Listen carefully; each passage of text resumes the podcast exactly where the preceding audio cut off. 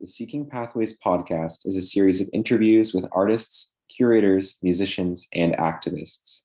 It focuses on the subject stories of overcoming barriers in the world of art while finding their artistic voice in the process. This series is presented by the 22nd edition of the Art Matters Festival in collaboration with Concordia Undergraduate Journal of Art History. This interview is with Jojage/Montreal-based singer and songwriter Hanorah and is given by Paris Esmaeilpour. They discuss the story of Hanorah's musical and artistic journey, as well as critical issues of representation and tokenism in the world of art. You can find Hanorah on Instagram at Hanorah Music, all one word. Okay, so thank you so much for joining us. I'm just gonna introduce you a little bit for people who don't know. There's a great list of accomplishments there. So Hanorah is an accomplished singer-songwriter with over 100 shows and a residency on Honey Martin Pop. She's been placed on a list of inspiring women to follow in 2018 at the Journal de Montréal and appeared on La Voix, reaching the quarterfinalists. Her music is currently available on Apple Music, Spotify, and YouTube, and you can find her on Hanorah Music. Thank you so much for joining us. We're very excited to speak with you. You can, if there's any new music or anything that you want to pitch in, that would be very exciting to talk about. Yeah, for sure. So some of the things you mentioned were actually from quite a long time ago now. That must be maybe an older bio, because since that one, I've done tours across Canada and the United States, and I've shared a stage with some amazing artists that I really, really admire a lot, like Mavis Staples and the Serotones, and locally here, Lesar Boulet and Elisa P, among other people that I really admire and respect.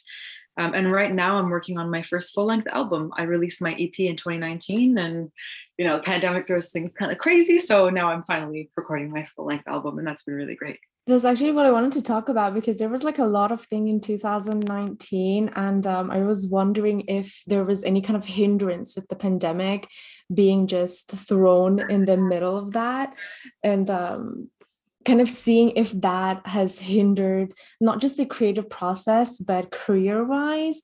How do you feel that it's like impacted you or impacted the industry at large? Yeah, well, I mean, personally, financially, it was a little bit touch and go. Like, there were times that it was great, and then times where it was absolutely destitute, like for the case for a lot of people who couldn't work. But I was lucky to be able to do some virtual shows. Like the National Arts Center was paying artists a really like a reasonable amount for like virtual shows that we were doing. And there are little things like that that I did. I did another one at Bar-Lancy in Quebec City too, just stuff like that. Right. I remember the rooftop thing, that there was like a virtual thing that was really cool.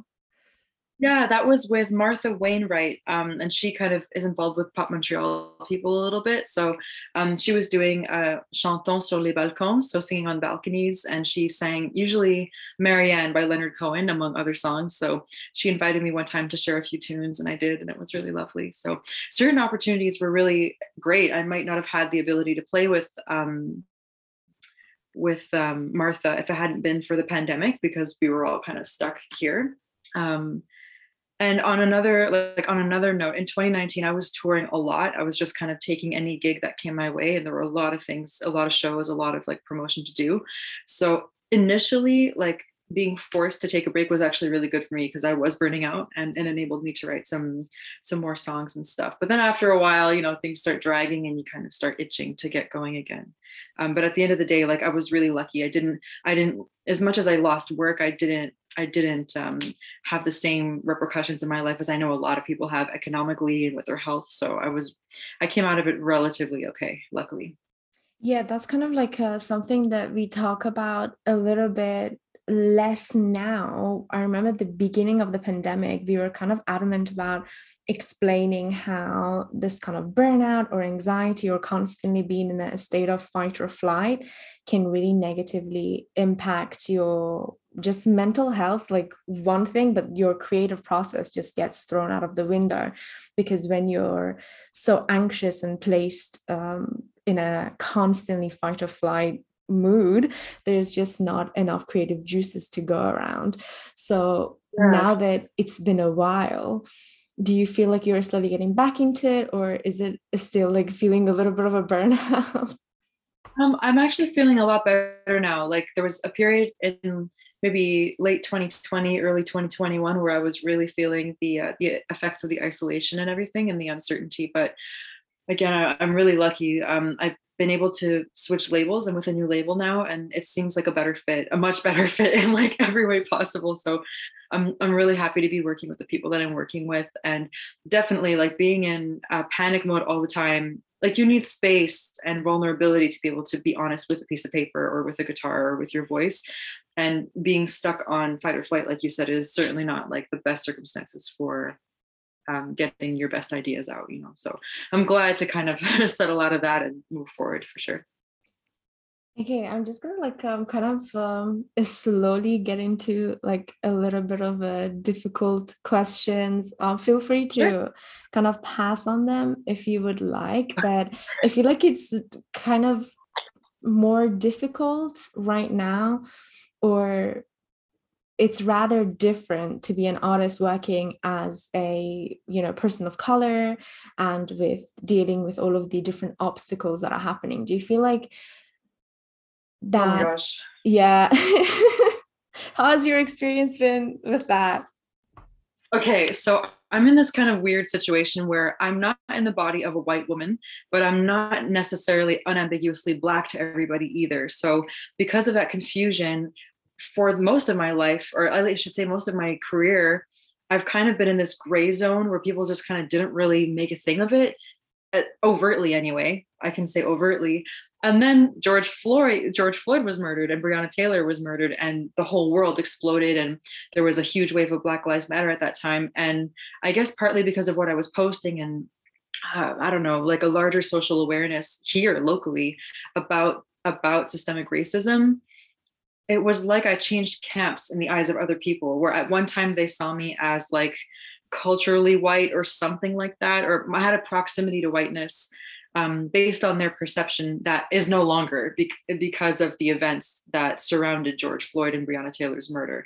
So since then, I've been hearing this question a lot of like, what's it like to be a Black woman, a woman of color in music? And it's like, this is the first year that anyone's asked me that question before, ever in my life.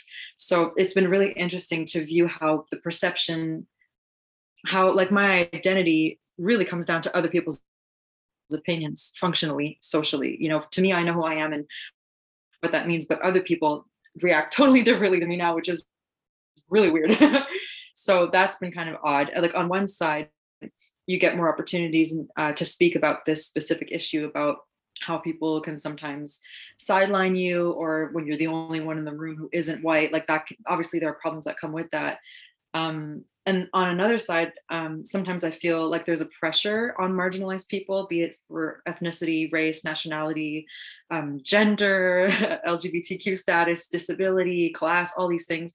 There's a lot of pressure on us to exploit our marginalization for a white gaze, or for a male gaze, or dominant culture, whatever you want to call it, in order to access those spaces. So if I want to play this or that festival or access this or that grant, they want to ask, what's it like to be a Black woman in music? Because they want to feel like they're being inclusive, I guess. But if you're, I don't know, to me, it's like the question of inclusivity is a false question. If you're choosing to include, it's because previously you were choosing to exclude. And that's kind of what's very obvious to me. Having become socially Black in the eyes of the public since 2020, even though I always knew who I was, like the behavior to me changed, especially from my white peers. And that's been weird. Yeah. That's just so strange. It's, yeah, I totally feel that. It's kind of like what I wanted to ask as well, because now that, you know, in different genres, or different platforms, different formats of art, now we're seeing that like we're at a all-time high level of, you know, minority people being represented. But is it, that was kind of my question, do you think, based on like your experiences, is it more that they want to have the diversity or inclusivity brand, or is it that they're yes. actually being more diverse? Yeah, exactly. Because there is like a commodifying of the experience. Yes. So that's kind of like what I find is strange as well, because of course, if like you're in a different body that doesn't necessarily fit 100% Black, 100% Middle Eastern, 100% white, sometimes people don't know how to categorize you. So for me, it's this weird thing where my name and my voice don't align. So everybody's kind of like, wait a second. And when they see the name, it's like something drops and they're like, oh, okay, I can put you in a category now. So it's kind of like, that's a very strange experience. I totally know what you mean. It is so strange. Like, you made a really good point about commodification, and I'm sure a lot of people mean well, like they learn about the gravity of systemic racism.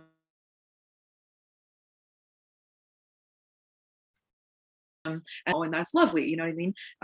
But at the end of the day, I just kind of came to this flash, and I'm sure I'm not the first person to say this in the world or anything, but inclusivity and diversity. It's like, I don't know if I want an invitation to a table that is controlled by like a white capitalist, you know, white supremacy kind of thing. If the table is a white supremacist table, I don't really think I want to sit at it. And that's kind of the weird thing is like, I'm being included, or people of color right now, marginalized people in general. Yes, we're being included in larger numbers on mainstream spaces, but the space that is mainstream is still white. So we are now putting ourselves into kind of contexts that can be hostile, that haven't learned how to deal with us yet. So visibly, yes, it looks more kumbaya and everything because there's a mix of people, but how people are actually treated in these opportunities can get really, really seedy and really dark. Like, I've heard some stories from friends and even myself at times, it's like, you're kind of being compelled to talk about some of your deepest personal trauma by strangers on command in order to access these spaces. And that's really weird and not really respectful for me, so.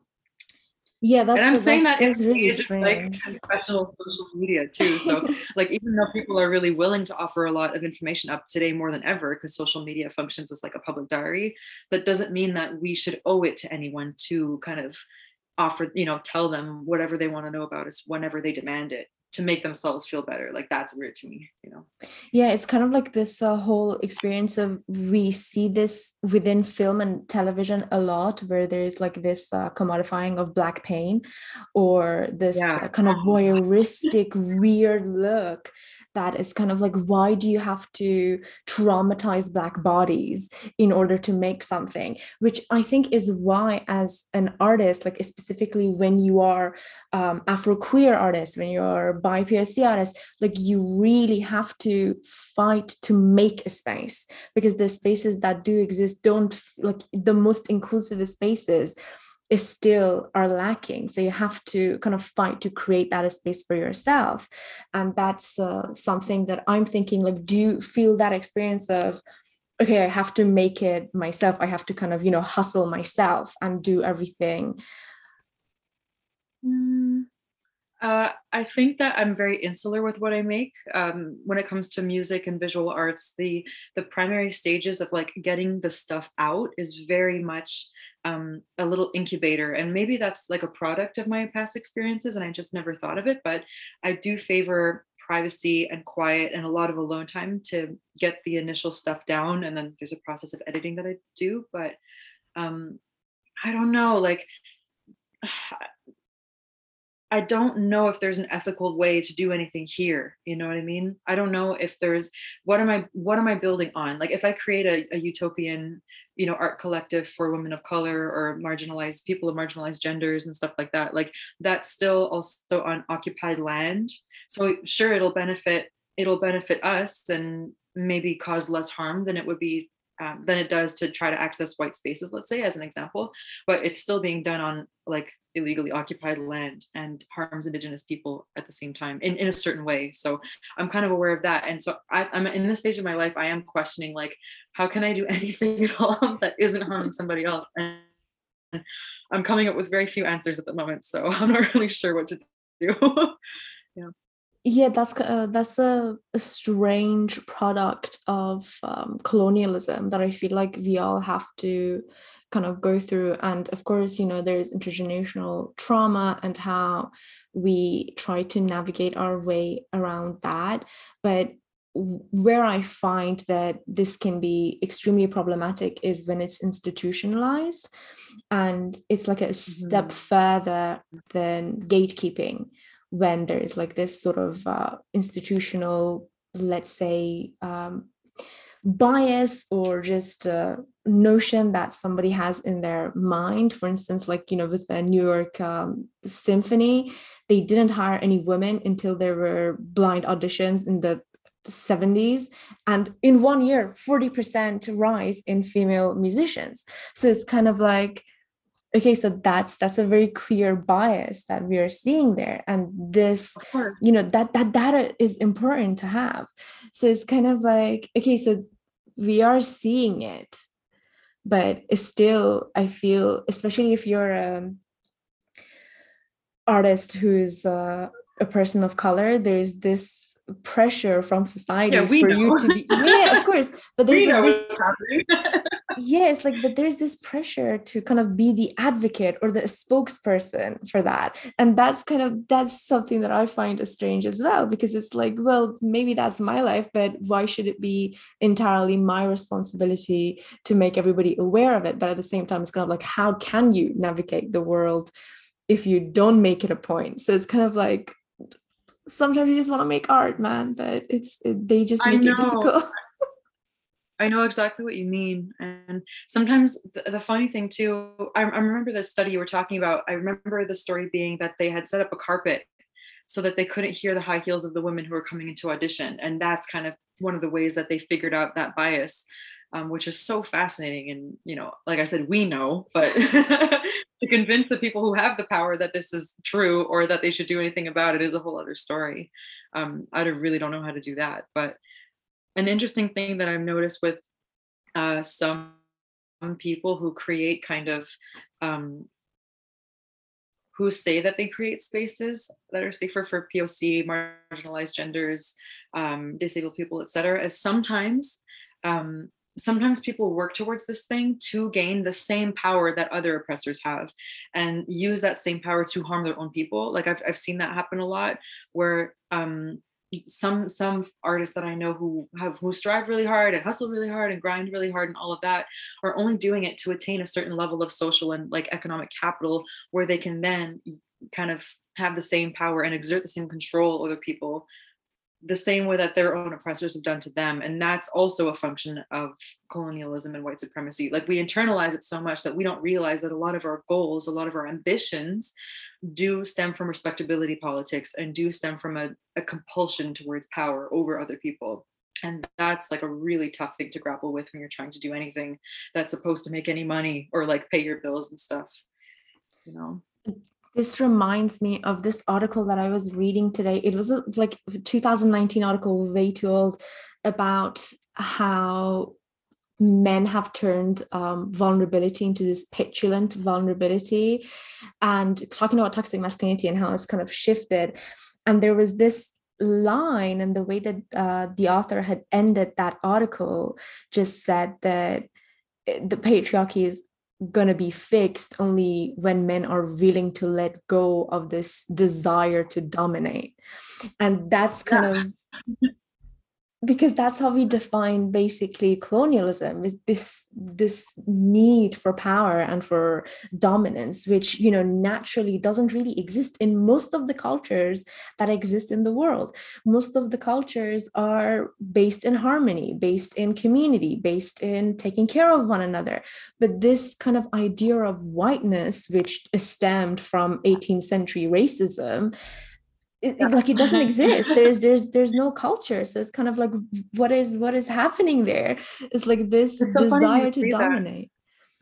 Yeah, it's so funny you say that, because I just started reading Stamped from the Beginning, and it highlights exactly that. I don't know if you're familiar with this. Have you read this? I haven't read this, but people keep telling me to. I have to now. It sounds you're quoting the book right now, like about the history of like of this idea of dominance as foundational to the ills of society right now, and kind of how it began on what's called the United States and everything. But it kind of sounds like you're speaking right out of this book, Stamped from the Beginning by Ibram X. Kendi. So I think you might like that one. I'm just a few pages in and it's already blowing my mind. So oh my god, that's amazing. I love that. There is just so many new books that are, I don't know, I feel like more accessible, because there's this idea of if you're doing like data analysis, if you're doing philosophical feminist work, if you're doing like these studies of how race works within society, you have to make sure that in a place like North America, it's with an accessible language, because not everybody has access to education. So when I see like more works that are, you know, written by scholars and PhD professors and people that are like, you know, very well educated, but it's very accessible, I'm like, oh my God, okay, that's where we have to go. Like, for instance, Kate Mann was somebody that I started reading last year. And I thought, okay, that's accessible language that really does talk about sexism and, you know, misogyny noir and how that functions within society as well. So that has been also something that I'm thinking about, because language is an important part of oppression, and how you have access to it is very important as well. Yeah. So thanks for sharing that. Yeah, because then the question becomes, who is this for? Like, who did you write this book for? Is it to prove how smart you are, or is it like who is meant to read this? Whose mind are you trying to change, or who are you trying to enlighten? And I totally agree. Like, if it's written in this long-winded academic drawn-out language, it's not going to appeal to people who have worked 9 hours that day and driven 2.5 hours in traffic or on the bus and get home exhausted and are living alone, have to do dishes and laundry and cook dinner and all these things. Like, you only have so much brain juice in one day, and like, no one wants to read that crap. You know, it has to be accessible. You're totally right. So it's great. You know, but it's also like about like who we're trying to convince, because I feel like if you're a person of color, you like 100% know, like that's your experience. So sometimes it's kind of like actually about reaching that liberal, like white audience, because it's like you're a part of the problem, but you don't really believe it's true. And I personally, I don't know if like maybe you feel that you've been imposed upon with this sense of responsibility, but I feel so emotionally exhausted when I have to prove to someone that racism exists, that institutional racism exists, that women are in a worse position in society, that trans people are in a worse position in society, because there's just like this idea of, well, I don't want to buy it. I just feel way too exhausted. I'm like, okay, I'm just gonna let the liberals kind of deal with you, because this is way too, like, this is not my fight. Like, this is too exhausted. No, and they don't want to understand. Like, they're not listening to understand. They're only listening to confirm what they already believe about the world and the propaganda they've internalized. And I could be wrong about who said this. I think it might have been Toni Morrison, maybe James Baldwin, but who talked about the problem with explaining or trying to make it appeal to whiteness for your humanity is that they don't want to hear it. So they're not going to, and it just keeps you stuck in that loop of explaining step one, centuries and centuries of step one. And if you know, at a certain point, you're going to have to move past that and do something else and beyond just, I swear I'm a human being, please just respect me. Please just like, you know, let me have human rights and stuff like that. So yeah, I totally know what you mean about that pressure of on command. Anytime somebody asks, your humanity is up for grabs and you have to make the case for yourself and anyone like you. And that's ridiculous, because white people don't have to do that. Nobody, like. Okay, a little bit of a hard question.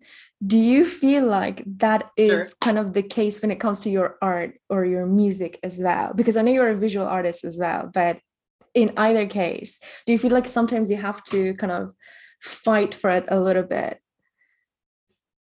I'd say that was maybe more the case before, like when I first started, you know, leaving my mom's basement 5 years ago, but it was a weird time. But like early on, I knew that I had these songs that I was writing about the effects of sexual assault on my life. And this was before Me Too. This was back in 2015 that I started writing these songs. And at that time, I was coming across a lot of literature online from other survivors who talked about statistics and typologies and how, you know, it was just kind of also an affirming community of that what happened wasn't your fault, you know, like you did not deserve to be assaulted. And in 2015, that was revolutionary for me. So I was grappling with these small words and trying to like make it palatable and digestible, and music helped with that. But at the same time, until Me Too happened, there was always this backlash. More so online than in person, because, you know, when you're at a show and it's really loud, people aren't necessarily listening to all of your lyrics, but definitely online, if I would post about it or give interviews, there was always someone who would kind of message me or make a little comment somewhere that would say like, you know, that I hated men or something. And it's, it was never the point, obviously. And there was no attack on men in the lyrics anywhere. It was just like, this is an experience that I had. And I know that I'm not the only one who had it. And it needs to go somewhere. I can't just sit in me. It's consuming me alive. And then from there, I don't know if it was La Voix. Like there was something in saying it on TV in front of all those people that I think maybe scared a few people. Like fewer people have been arguing with me about it since. So I don't know if that was like a bit of a bold move to just kind of like go on TV in front of 3 million people and be like, hi, I'm Hanorah and I sing and I write songs about rape. Like it's such a weird thing to open with that I think people are just a little uneasy around me sometimes, which works in my favor when it comes to having to defend my art. So in terms of the sexual assault and female experience subject matter, that's kind of been the experience.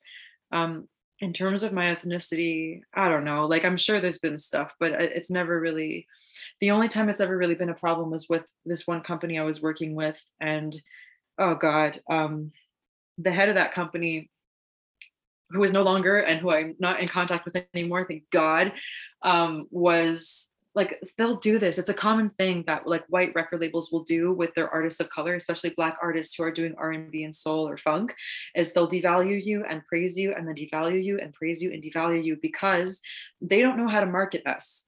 So when we don't sell like their indie folk artists or their like white pop music or whatever it is that they're selling, they put the blame on the artist rather than their own marketing strategies and their own teams. They don't know how to market us to their audience because that's not our audience, right? So when I was in that situation where this label were like, we're not really happy with this relationship, we're not happy with where you're going and what you're doing. Mind you, this was after Jazz Fest, the US tour that I got myself, the Canadian tour, playing with Mavis Staples, like crazy opportunities that are mind-blowing, you know what I mean?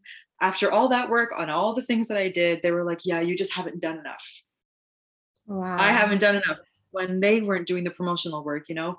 And in the meeting, the head of this label said, like, I just don't think that you understand music that well because you went to art school. Yeah, I think you're primarily a painter. So that's why you don't really get the music thing.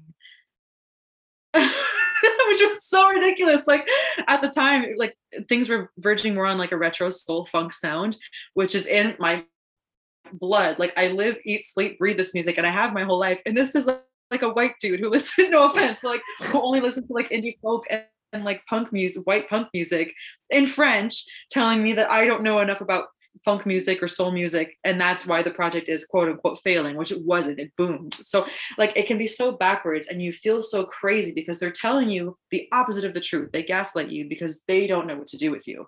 And yeah, so I guess I have had experiences. Yeah, it's so exhausting. So I'm really glad to have moved on from those people and just like, you know, totally slam them anytime anybody asks me about it. Yeah. I mean, yeah, that's kind of a crazy thing, especially because I was just about to tell you that I find your music so moving and so spiritual and so personal. And it's just like, whenever there's anxiety, I just love listening to that. I feel like maybe, did you actually deal with anxiety yourself? Because it feels like so soothing to me. Of course. Oh my God, it feels so soothing. I love it so much. I'm like, how dare you? Like, that's so rude. Oh, that is such a nice thing of you to say. That's so sweet of you to say. But yeah, definitely. Like after I was assaulted, like I did. And have been diagnosed with a plethora of psychological disorders since then, which I find really funny. But definitely anxiety and panic attacks were a big thing for a long time. And I also think I just favor kind of like my ear and my sounds that feel pleasant to me tend to, you know, border on rounder. Like I like lower, thicker vocals generally. And I like I don't really like very tinny kind of high frequency stuff. Like a lot of pop music is mixed and EQ'd so that the exactly vocals are really like that. Yeah, and it's great. Like people like it, and it cuts through on, you know, car engines when you're driving on the highway. Like there's a function. It does, but yeah, I definitely favor like a warmer kind of rounder sound for sure. So how do you like come up with the sound that you're, because I know you write your stuff as well. So what is the process there like that? We can talk a little bit about the music. For sure. So the skeleton of a song, it starts with like me, a sketchbook and a pencil or pen, sometimes notes apps on my phone if I don't have a pen. And usually I'll have like a concept for a song, like an idea, like I want to write a song about what it's like to learn to love again after a really hard experience, or what's it like to get back in touch with your body when you felt disconnected for a long time, or what's it like to receive someone back home that you love who's been gone for a really long memory, and love and all that stuff, reconnection type stuff. So I'll have a concept and I'll just kind of write. Sometimes I'll do word maps. Sometimes I'll just kind of like write until something feels kind of nice. And then I'll get a guitar and come up with a chord progression. And I'm really influenced by a lot of like old soul and blues music. But then I had this like 90s phase. So I have some different chord changes that come up from other areas of music too. There's a lot that I listen to. And then from there, it's very collaborative. So there's like a producer that helps me and my bandmates that bring their flavors to it. And then all together, we kind of take the little, you know, fragile little crumbly thing that I've made, that janky little thing that I've made, and really give it legs and limbs, and takes it from like a song like New Orleans, which is very stripped back, is how a lot of my songs sound when I first write them. And then, you know, you bring in your other musicians and it gets layered, and then a producer refines it a little bit and just kind of rounds everything out. So it's, I can't take credit for everything. There's no way it would sound as good as it does if it weren't for all these people. Yeah, I feel like music in general is very collaborative, and, you know, the producer and everything really does matter. I'm just going to be really selfish here because I really love New Orleans. So I just wanted to talk about the process of like making that and kind of like how that worked, just, you know, for my selfishness. Yeah. Of course, that one was, I was in my mom's basement. I hadn't left yet. And I had this old piano, like an electric piano, really large, that she got me when I was like 9 years old after my parents divorced. She bought me like a guilt piano, which is so funny. But it's super useful for me. Children of separated parents definitely understand. I know. It's so fun. It's so funny. So I had that, and I just had this like arpeggio, like a, and I really like the sound of that. It's really simple. It's like an old tried and true kind of melody that people write with. So I just, at that time, I was playing a lot in like smaller pubs and bars around Montreal, and I was still halfway through La Voix and was brand new in music still, and just went from this like sad, angry, traumatized person, again, like living in my mom's basement, to someone who was like actually leaving the house and making friends and started a band. I'd never done that before, and writing songs and singing them to people. Like all my life just went from, through music, my life went from traumatized and depressed and going nowhere to like an explosion of positive experiences and connection and beauty and friendship. And that was just, it, a lifesaver, literally. So I just needed to put it in a song somewhere. So New Orleans was like my song of gratitude to my band and people that had supported me when there was nothing, no money, no nothing, like no one knew who I was. I was just some person, you know.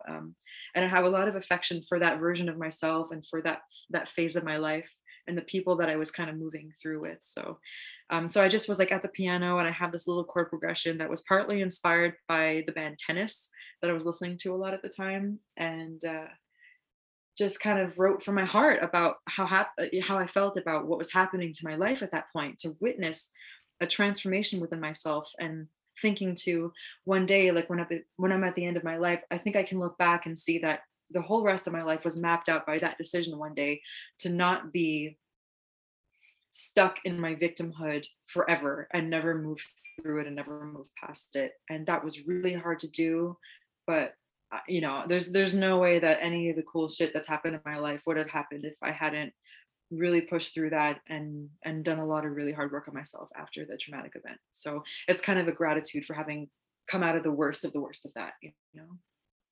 That's actually so beautiful, and also cathartic as well. I feel like that's kind of what art does, and it keeps doing the same thing for the people that listen to it. I feel like that's kind of what I experience when I listen to it 100%. So it's definitely something that translates well. No, I really do mean it though, because I just love it so much. Yeah, I have it on my phone. Like, that's how much I love it. I think I love it so much. I wanted to ask you, because like I know the lyrics might seem a little bit vague, so I was curious about, like, I'm always curious about how other people receive these lyrics so that I can write better songs. But like, how did you receive it? What did it mean for you?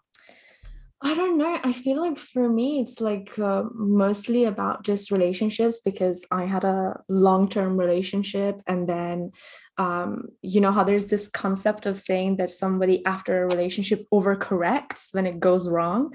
And I feel like I did that when there was like a very clingy situation, the entire opposite, like very distant, avoidant situation. So for me, coming and like listening to that was kind of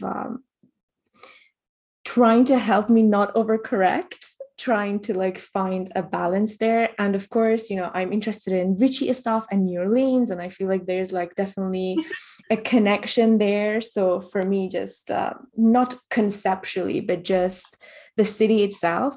So that's also very cathartic to think about, because it's very spiritual is I think what I'm trying to say. For me, there's like a spiritual connection, and I'm not, you know, religious or spiritual overtly, but I feel like there's something within you that maybe a secular society tries to kind of beat out of you. And, you know, people make fun of you for having those spiritual awakening or moments. Absolutely. But for me, it's just kind of like that's what it felt like. I feel it's more like it's okay to like have gratitude. It's okay to feel the way that you like. It's okay to light a candle if you want. It's okay to go to church. Like you can do those things and exist within that, you know, your spirituality, and accept that sometimes the people around you are maybe trying the best that they can.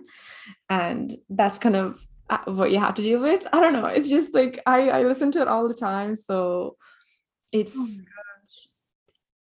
mostly that it's soothing to me.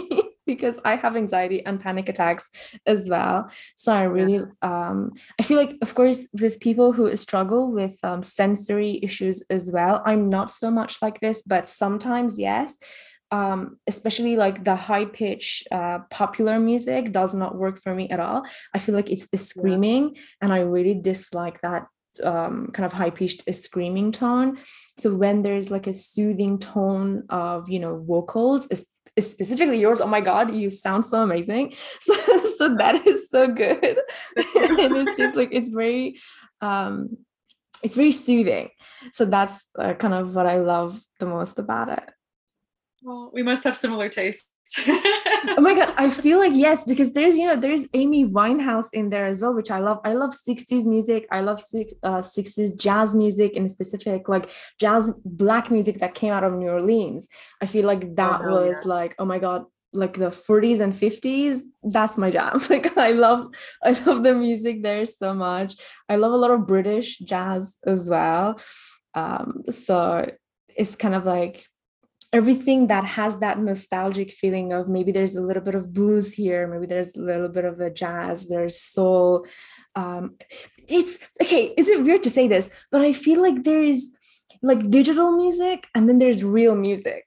Is that like rude to say? I feel like, okay, I know a better way to put it, to not be, you know, because every form of music, of course, has its own merit.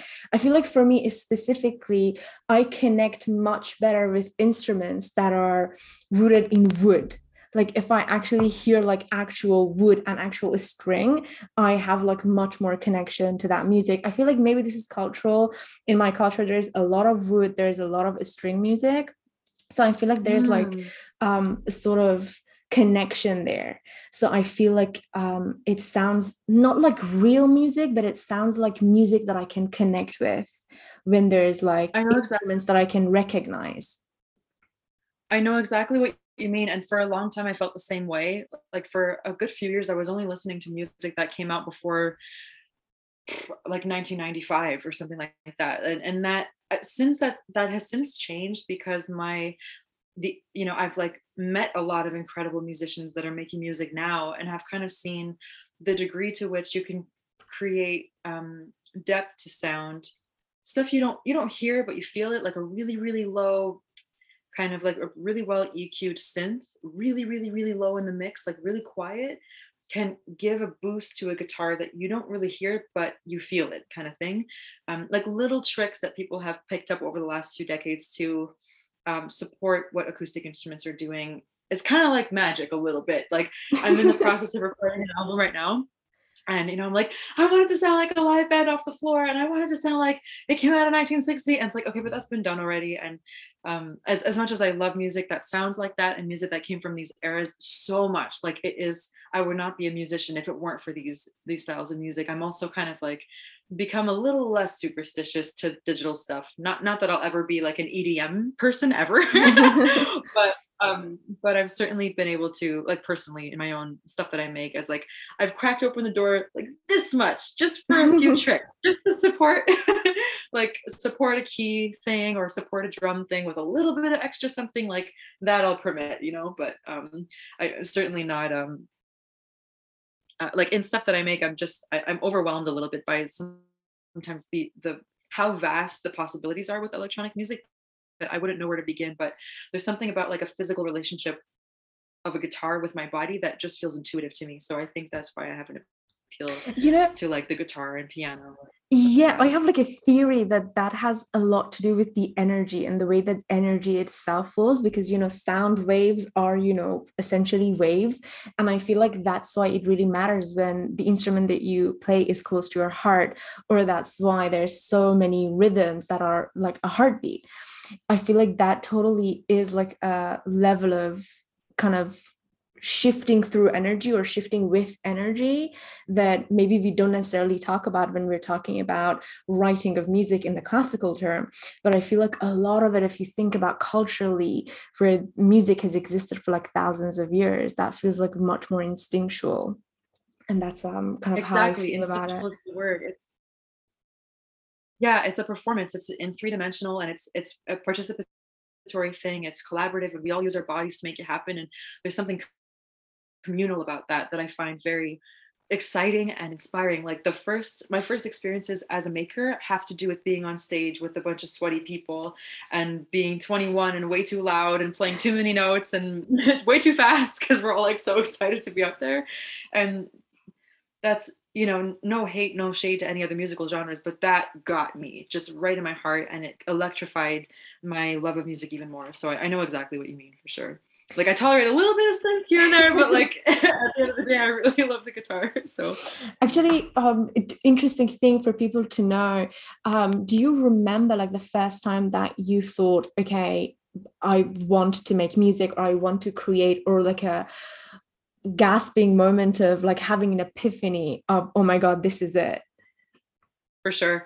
The funny thing is I was already making the music before I had that moment. It's just that, like, what it amounted to was a decision, because before that I was already singing constantly. I learned how to sing by listening and imitating. So I would take a song, a recording of a vocal that I really liked by like Etta James. It was usually Etta or Amy or Joss Stone, and Aretha too. Like, I would rewind little bits of the song, little bits, and do them over and over again, and until I could do the same sound, like oh, over and over and over and over again, until I could do it. And I was doing that as an early teenager. Like, I was 12 or 13 when I started doing that, and I just thought it was fun. Like, I didn't realize that what I was doing was practicing. It was just fun for me. I'm like, oh my God, every teenager must be doing this. This is the most fun I could possibly have. This is great. Evidently not, though. So I've just been singing forever, and then the real aha moment, like I'm sure many people, is you go to college and they're like, you can't make a career out of the arts, and you're like, okay, I'll do this other thing that I don't really like. And then when I was assaulted, that kind of compounded with that directionlessness of being that young, and the person that raped me was at the same college as me too. It didn't happen on campus, it happened at his house. But going to school every day into a degree I was unsure of, with that threat, that constant dread and anxiety of seeing him in the same department every single day, was absolutely mind shattering, like not happening. And so enough time passed by of just living in total despair that one day, I just looked at my life. Like, I was overworked, I was burnt out, I was in another bad relationship that I wasn't happy in. The years were passing, and I felt like I was still standing still, and I couldn't move around my own thoughts. I was just so consumed with the trauma of what happened. I couldn't move past it. And then one day, I don't know what happened. I just was like, no, no, not anymore. I'm not doing this anymore. I'm not living like this anymore. So I made a whole list of every single thing in my life that wasn't working out. In my home life, with my family, my relationship, school, job, anything, music, anything, like art, anything I could think of that is like, this is not working. I wrote all of it down, and it was so scary and overwhelming because I was like, my life is in shambles. I was like 21. And then one at a time, I tackled them. So if I feel overworked, I quit my job. If I feel like school is taking up too much of my time and I'm not happy, I'm going part-time. I'm ending that relationship. I'm ending that friendship. I'm setting boundaries with this family member. I'm going to rearrange my room to support this art making thing that I want to do. And then it just empowered me so that when the time came of like, you've collected all these songs in your sketchbook, like what else are you going to do with them? I was like, all right, I'm going to do it. And I wrote on Facebook and found a producer and started recording some songs with him. And they don't really exist anymore. It was like my first attempts at recording. But that was the moment I gave myself permission to own what I was already doing, which was singing and writing. And that's been the fundamental of my music making since day one. So I had to hit a kind of rock bottom before I fought back against it and decided, like, why shouldn't I live a happy, healthy life? There's no reason that I shouldn't live a happy, healthy life, and I'm going to have to be the one to do it. And that's like, if I kind of had this idea in my head that if I can get myself mentally well and healthy, I'll be able to do the music thing. Because right at the time, I was so like messed up in the head that I couldn't do any, I was incapacitated. So I was like, okay, well, if I try mindfulness and do some therapy and, you know, move through this thing that's happened to me, then I'll be able to do the music thing. I'll be able to leave my house. I'll be able to talk to people and be around men and like get on a stage. So that was a motivation for me to get healthy emotionally and mentally. And then from there, a momentum took off, and it was just like, until the pandemic hit, it just didn't stop, you know? I really love that that's your kind of outlook on life, because right now there's like this whole mental awareness movement that happens. And I feel like it really doesn't do anything. Yes, people are more aware that mental health issues exist, but I don't think anybody really thinks about the fact that it's not just a quirky, cute thing that happens maybe once every 5 months, that it's something that is constant. It's something that you have to live with on a daily basis, and you need a lot of tools in order to deal with it. There is a lot of learning process that happens that, you know, if you don't really do take care of that part, you can't really function within the day. So I really love that your outlook on it is kind of like, well, you have to deal with it right now, and you have to allow it like, to have right now. Because it doesn't, because I feel like, you know, there's a lot of problems with therapy and the way that, you know, psychology moves and changes, and the way that not a lot of people are aware of the nuances of different people. You know, it varies case to cases. Sometimes somebody has PTSD that you don't know about. Sometimes somebody has complex PTSD that you don't know about, and they can, you know, overact and interact and affect one another. And it really is important that your therapist is aware of that, or that someone gives you some tools, or you find a way to have a coping mechanism with that. And it isn't always the case, because otherwise you're just feeling around in the dark. Yeah. It is kind of like that though, isn't it? So I really appreciate that you're like, well, no, like, I don't want to be miserable and just like be depressed. And that's a very important part of it, because as artists, like, I feel like it's just this idea in pop culture, in media, that's like imposed on you, like of this tortured artist, of this, you know, asshole director, this asshole music producer that's like, oh my god, he's a genius. But it's like, no, you're an asshole. So it's that is kind of like, you don't have to suffer in order to produce good art, but you can create coping mechanism and certain tools to deal with it. And I feel like that's exactly an important thing to remember. Yeah, absolutely. And that kind of comes back around to something we talked about earlier of like, are some people just seeking high profile positions in the arts just as an excuse to be assholes?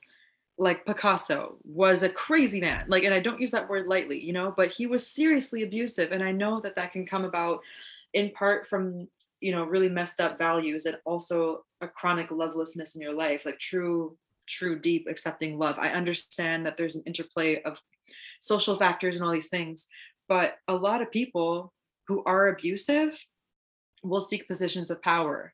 And I don't like to like armchair diagnose people. Like there's a lot of mental health conditions that are stigmatized, and there's a hierarchy of what's considered, like you said, quirky and cute, and stuff that's still considered like the evil disorder, when in reality there is no predictive mental illness there's no mental illness or psychological disorder that is an accurate predictor for evil behavior. Like those are social factors, those are value factors, you know what I mean?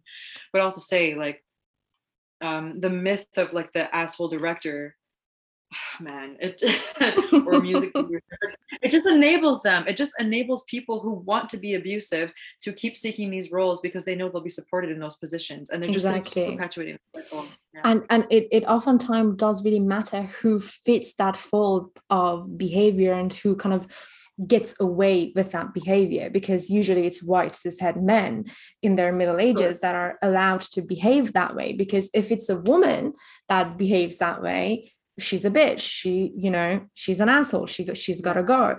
But it's if it's a man, he's authoritative, he's a leader, he's in position of power, like you should follow him. And it's kind of like, what are you talking about, dude? That's just bad, inappropriate behavior for a workplace. So that's also something that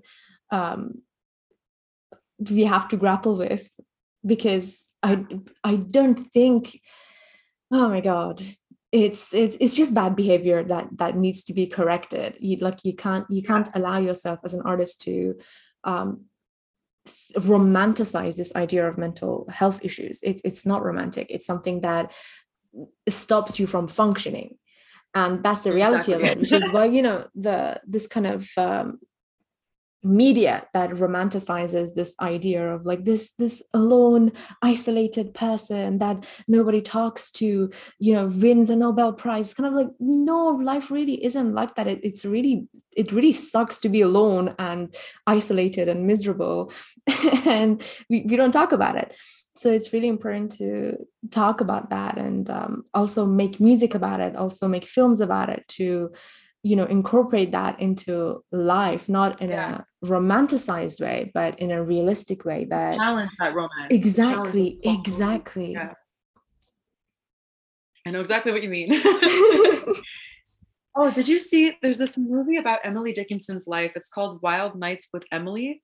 It's with Molly Shannon. I don't know if you've seen it, but I would highly recommend it because it totally smashes that myth of like the reclusive woman. Yeah, house, like the sad miserable woman who never left her room. I really like that. I liked also there's the Dickinson is a TV show on Apple TV as well. That is also a good. It's more like a comedy satire. It's also a good reminder that just because somebody wrote beautiful poems doesn't mean that they were a miserable human being. It's just maybe that's patriarchy's idea of how women were. So that's really interesting. And I have seen that film, and it's really incredible and really quirky and funny. So oh man, I've seen it dozens of times at this point, because every time I see it I'm like, ma'am, just because you never saw her, it doesn't, she was just avoiding you because you're annoying. Like, oh, she just never left. I've never seen her, which means she never leaves her house. Like, how do you draw that conclusion? It's so funny. Anyway, like if I were Emily Dickinson, if I was a lesbian and a poet and a woman who was a writer in the, in the 19th century, I also would not want to go to parties with all these men who had publishing houses, who wouldn't want to talk to me or see my work and ask me when I'm going to get married to a man. You know what I mean? Like, I also wouldn't go to these parties. That's like, oh my God. Exactly as you mentioned it. The guy who published her, I forget his name, such an asshole. Like I was just reading one of the first collection, and the foreword that he's written is like, yes, this young lady, the poems are not classic. There's like problems with it. I don't endorse this. But then he publishes it. I'm like, why do you have to like be such a dick about it? I was just like laughing reading that. And it also reminded me of another foreword that Mary Shelley had written at the beginning of Frankenstein. And she was basically being salty to her ex-husband or, you know, separated husband. Oh, amazing. And was just like talking about, if you think that, you know, he wrote it, that I didn't write, and it was just like such a salty account of explaining that. And I was like, it was a very interesting thing to see somebody who did have a voice, who could, you know, years and years and years later after fighting, finally saying, no, that was my word, versus Emily Dickinson's body of work that did get published, but with a salty forward of this guy basically distancing himself from the work. Like, what do you undermining mean, her? Exactly. And just devaluing the work. And it's like, that's really interesting to see that it's like the same idea, right? Like when you think about it, did we not have female composers in history? Did we not have females who wrote operas in history? Yes, we did. We have thousands of them. We just don't know about them because there's a great female erasure. And it's like, okay, they do exist. It's just that we don't get taught. We don't have access to that education because the people that are using our syllabus are men. They're usually, you know, cis het men. It's like that. And also there's generations of women whose names get lost when they get married. So exactly. Oh my God. Yes. That's definitely like, that's a crazy thing as well. Like exactly like Mary Shelley, like, you know, the daughter of the most feminist icon, like writing one of the first feminist manifestos, and we call her Mary Shelley. And it's like, your husband sucked, ma'am. Why, nobody likes Percy. So that's also like, oh man, life really do be like that. I'm just trying to write some good songs. Like at this point, like when I look at all of this and see the historical pattern of how women artists are treated, and especially if there's other intersections of marginalization, I'm just like, I don't want to have anything to do with any of y'all. I'm just gonna like hang over here, okay? Just don't leave. But then inevitably, like the whole like paying your rent question and that kind of. Yeah, I don't know. But that kind of goes back into the marketing thing that you said you had like a little bit of a problem with because people don't know how to market. And I feel like as the market shifts and as indie artists become kind of more prevalent, it is clear that you have to kind of do that marketing yourself. When you're indie, you know, it's different when you're with a label as well, but it's really important because I feel like it's specifically for like your type of music, the audience is there. It's just knowing how to like find a way to reach it, because sometimes it's like even the algorithm can be against you. Because if I want like a Black musician to listen to, I have to really bend over backwards to find someone, because it's just the algorithm is against you, and they just like promote more of the same thing to you because they want to promote something that they know 100% will get clicked on. But it's kind of like, if you don't change that as structure, you're never going to be able to get what you want out of that. So yeah, hopefully when you're like, right, there's going to be like more emotions involved in that and kind of come out. Oh, in future songs? Yes. Oh my God. Yeah, definitely.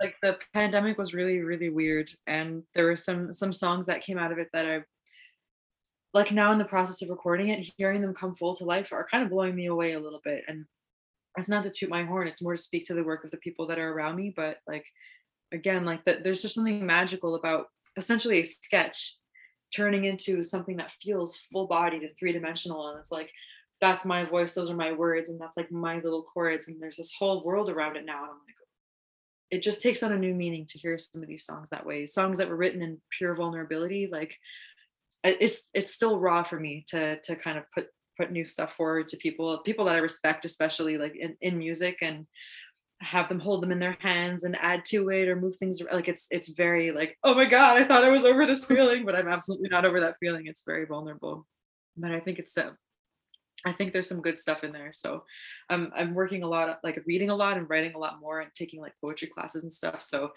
I'm always like a better kind of person. Like I'm taking vocal lessons too. Like I'm always pushing myself to be better and stuff. So hopefully after a phase of like potentially self-destructive perfectionism. I can set that aside and like dive back in with some new feelings and write new stuff for the next record after this one. I don't know. Well, do you know actually how many songs are going to be on this? Because you said it was going to be a full-size album. Yeah, it's going to be between 10 and 12. We're recording quite a lot. Exciting. So, yeah, we're going to decide from that. Yeah. Okay, that's very exciting. do we know like what's the editing process? Are you still recording? Can we know potentially then? I have 4 more vocals to do and then a couple more piano things, and then after that it's mixing. And mixing is going to take about a month, and then slowly in late spring, early summer, little songs might pop up here and there, and then that's on, not that far. Okay, not that far. And then something more complete will emerge. So, okay, that's really fantastic. We're running out of time, so I just wanted to say thank you so much for talking. I know I've taken so much of your time. It's been incredible speaking with you. Thank you so much, Paris.